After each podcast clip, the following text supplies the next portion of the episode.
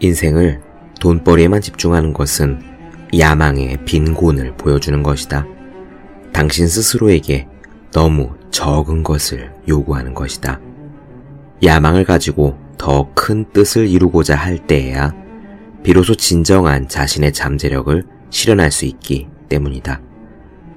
미국 대통령 버락 오바마의 말입니다. 위대한 힘은 위대한 생각에서 나옵니다. 위대한 생각은 위대한 질문에서 나옵니다. 그리고 위대한 질문은 위대한 책임감에서 나오죠. 포기하지 않는 힘은 책임감으로부터 나옵니다. 공부가 힘들면 책임져야 할 것들을 떠올리기 바랍니다.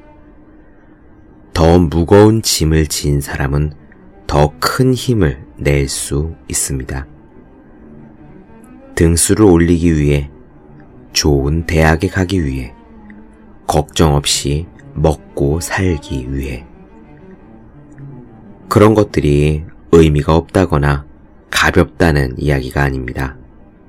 하지만 여러분이 가진 잠재력을 남김없이 발휘하기에 충분한 목표가 아닐 수도 있다는 말입니다. 여러분은 여러분의 인생을 무엇에 공헌할 것입니까?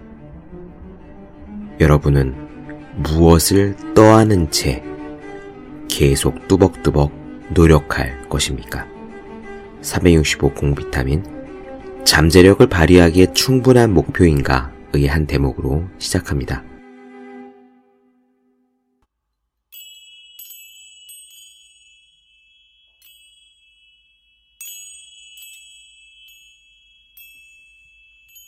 네, 안녕하세요. 본격 공부자극 팟캐스트 서울대는 어떻게 공부하는가 한지우입니다. 우리는 로이 바우마이스터 존 티어니의 의지력의 재발견 보고 있습니다. 오늘은 지난 시간에 이어서 의지력 강화의 방법에 대해서 추가로 나눠드리고자 합니다. 예전에 성철 큰 스님이라는 분이 계셨습니다. 산은 산이요, 물은 물이로다 라는 말로 유명하시죠. 제가 대학 다닐 때 이분의 법어집, 그러니까 설교 모음집 같은 거예요. 버버집을 조금 읽어보았는데 재미난 부분이 있었습니다. 아시는 분도 계시겠지만 성철 스님이 제일 강조하신 게 절이거든요. 108배 하는 그 절 말입니다. 성철 스님을 만나러 오면 일단 무조건 3천배를 시켰어요. 3천배의 절을 해야 만나 주었다는 이야기죠. 당시에 재임 중인 대통령이 성철 스님을 찾아왔을 때도 똑같이 3천배를 요구했다는 이야기도 유명합니다. 아무튼 성철 스님은 고시 공부가 안 돼서 오는 사람이건 고민이 있어서 찾아오는 사람이건 답을 똑같이 주었습니다. 매일 절을 하라는 거예요. 절만 하면 다 해결이 된다고요. 왜 그랬을까요? 기도만 하면 소원이 성취된다 라고 들리는 것 같긴 하지만 나름의 과학적인 이유도 있었습니다. 매일 새벽에 일어나서 절을 하는 것은 굉장히 귀찮은 일입니다. 그걸 꾸준히 하는 것은 더욱 힘들죠. 그런데 그 힘든 일을 계속하면 의지력이 길러집니다. 절을 하면서 길러지는 의지력이 고시 공부를 할 때 도움이 되는 것도 당연하죠. 오늘은 의지력을 강화시키는 방법을 이어서 말씀드리겠습니다. 분명 많은 분들에게 도움이 되는 부분이 있을 거라고 생각해요. 길게 말씀 안 드리고 바로 시작할게요. 직접 들어보시죠.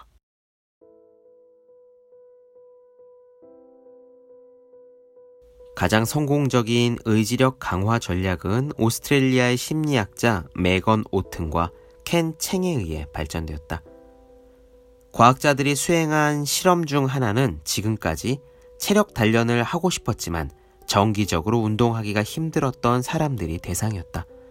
그 중 일부는 헬스클럽에 등록해서 실험자와 함께 정기적인 운동 계획을 세웠다.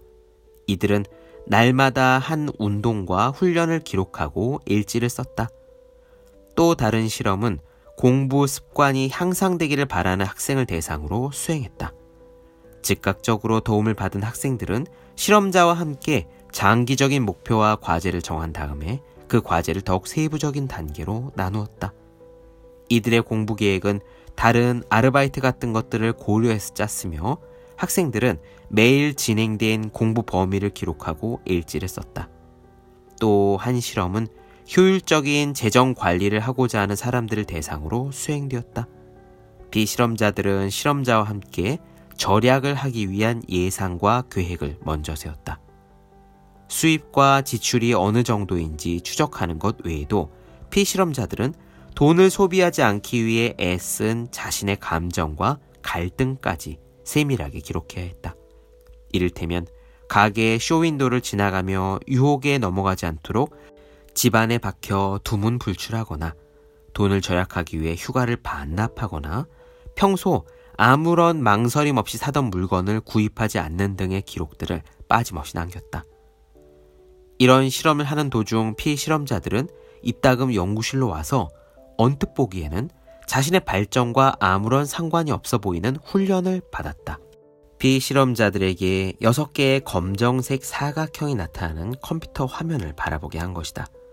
처음에는 그중 3개의 사각형이 깜빡거리다가 나중에는 모든 사각형이 화면 위를 미끄러지면서 제멋대로 움직였다. 그리고 5초 후에 피실험자들은 컴퓨터 마우스를 사용해 처음에 깜빡거렸던 사각형을 찾아내야 했다.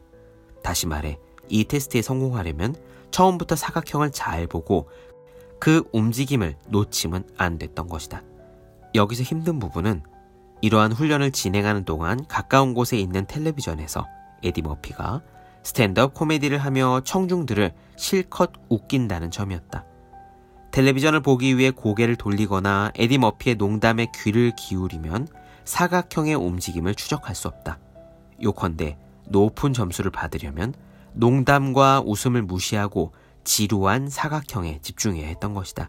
이는 분명히 자기 절제를 요구하는 과제였다. 참여자들은 각 실험마다 두 번씩 이 같은 테스트를 거쳤다. 처음 테스트는 연구소에 도착한 직후에 아직 기운이 쌩쌩할 때 이루어졌고 두 번째 테스트는 시간이 조금 지나 의지력이 고갈된 후에 이루어졌다. 모든 실험에서 거의 비슷한 패턴의 결과가 나왔다. 몇 주 후에 정기적으로 체력 단련을 했거나 공부를 하거나 돈 관리를 해온 피실험자들은 에디 머피의 코미디를 무시하고 사각형 실험에서 큰 진전을 보였다. 특히 실험 막바지에 진행된 자기 절제 테스트에서는 고갈 효과에 매몰되지 않는 모습이 눈에 띄었다. 이는 훈련 결과 사람들의 의지력이 향상되었음을 의미한다. 당연한 말이지만 이들은 자신의 목표를 향해서도 발 빠르게 나아갔다. 체력 단련 프로그램에 참여한 이들은 체력이 향상되었고 공부 습관 향상 훈련에 참여한 이들은 학업이 더욱 좋아졌고 재정 관리 프로그램에 참가한 사람들은 더 많은 돈을 절약할 수 있었다. 그런데 여기서 정말 놀라운 것은 이들이 다른 부분에서도 향상된 모습을 보였다는 점이다. 공부 습관 향상 훈련에 참여한 학생들은 이전보다 자주 운동을 했고 충동 구매도 자제했다. 또 체력 단련과 재정 관리 프로그램에 참여한 학생들은 이전보다 공부를 더 열심히 했다. 한 분야에서의 자기 절제 훈련이 삶의 모든 부분을 향상시키는 효과가 있는 것 같았다. 이들은 담배도 전보다 덜 피웠고 술도 적게 마셨고 청소도 더 깨끗이 했다. 예전보다 게으름도 줄었다. TV를 보거나 친구와 어울리는 대신에 집안일이나 자기가 해야 할 일을 먼저 했다. 또한 바람직한 식습관으로 바꾸고 정크푸드를 먹는 횟수를 줄였다. 어떤 참여자들은 이런 실험을 통해서 화를 잘 내는 성격이 바뀌었다고 보고했다. 이런 발견은 이후 노스웨스턴 대학교의 심리학자들의 가정폭력 관련 연구로 이어졌다. 연구자들은 피실험자들을 대상으로 배우자에게 무시당하거나 배우자가 바람피는 장면을 목격할 때 같은 여러 상황에서 주먹을 휘두를 것 같은 물리적 폭력을 쓸 가능성에 대해 질문했다. 그런 다음에 피실험자를 2주 동안의 의지력 실험에 투입했다. 2주가 지난 뒤에 피실험자들은 자신의 과거 행동 패턴이나 훈련에 참가하지 않는 통제 집단의 행동 패턴과 비교할 때 폭력적으로 반응하는 경향이 줄었다고 보고했다. 즉, 자기 절제력의 향상으로 가정폭력이 감소한 것이다. 이런 발견을 통해 우리는 의지력 훈련이 가져오는 놀라운 이점을 확인할 수 있다. 스스로 깨닫지 못하는 사이에 수행한 특정 훈련이 삶의 다양한 측면에서 커다란 장점으로 작용하는 것이다. 연구실에서의 실험도 이를 뒷받침한다. 의지력이 점점 강해짐으로써 그것이 고갈되는 속도가 점점 느려진다. 또한 벤자민 프랭클린이나 데이비드 블레인이 자기 절제 실험에서 보았듯이 한 분야의 자기 절제에 집중함으로써 우리는 더 큰 이익을 얻을 수 있다. 물론 우리 모두가 프랭클린이나 블레인처럼 뛰어난 자기 절제력을 갖추고 무언가를 시작해야 하는 것은 아니다. 훈련에 대한 의지만 있다면 당신의 전체적인 의지력은 적어도 실험 기간 내내 향상될 수 있다.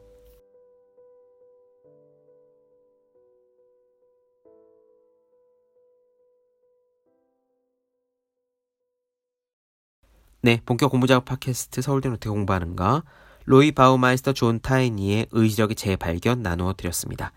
더 많은 이야기가 궁금하신 분들, 질문사항 있으신 분들은 제 유튜브 채널 서울대는 어떻게 공부하는가, 네이버 블로그 생일 즐거운 편지, 다음 카카오 브런치 한지우의 브런치, 인스타그램 해시태그 서울대는 어떻게 공부하는가 검색해주면 좋겠습니다. 또 학생, 수험생, 취준생, 직장인 등 공부하시는 모든 분들을 위해서 어떻게 공부하는 게 효율적인지 설명한 혼자 하는 공부의 정석, 그리고 책상에 올려두기만 해도 공부하고 싶어지는 365 혼공 캘린더 아직 읽지 않으셨다면 꼭 한번 읽어보시면 좋겠습니다. 분명 도움이 되실 거예요. 그럼 오늘 여기까지 하겠습니다. 전 다음 시간에 뵐게요. 여러분 모두 열심히 공부하십시오. 저도 열심히 하겠습니다.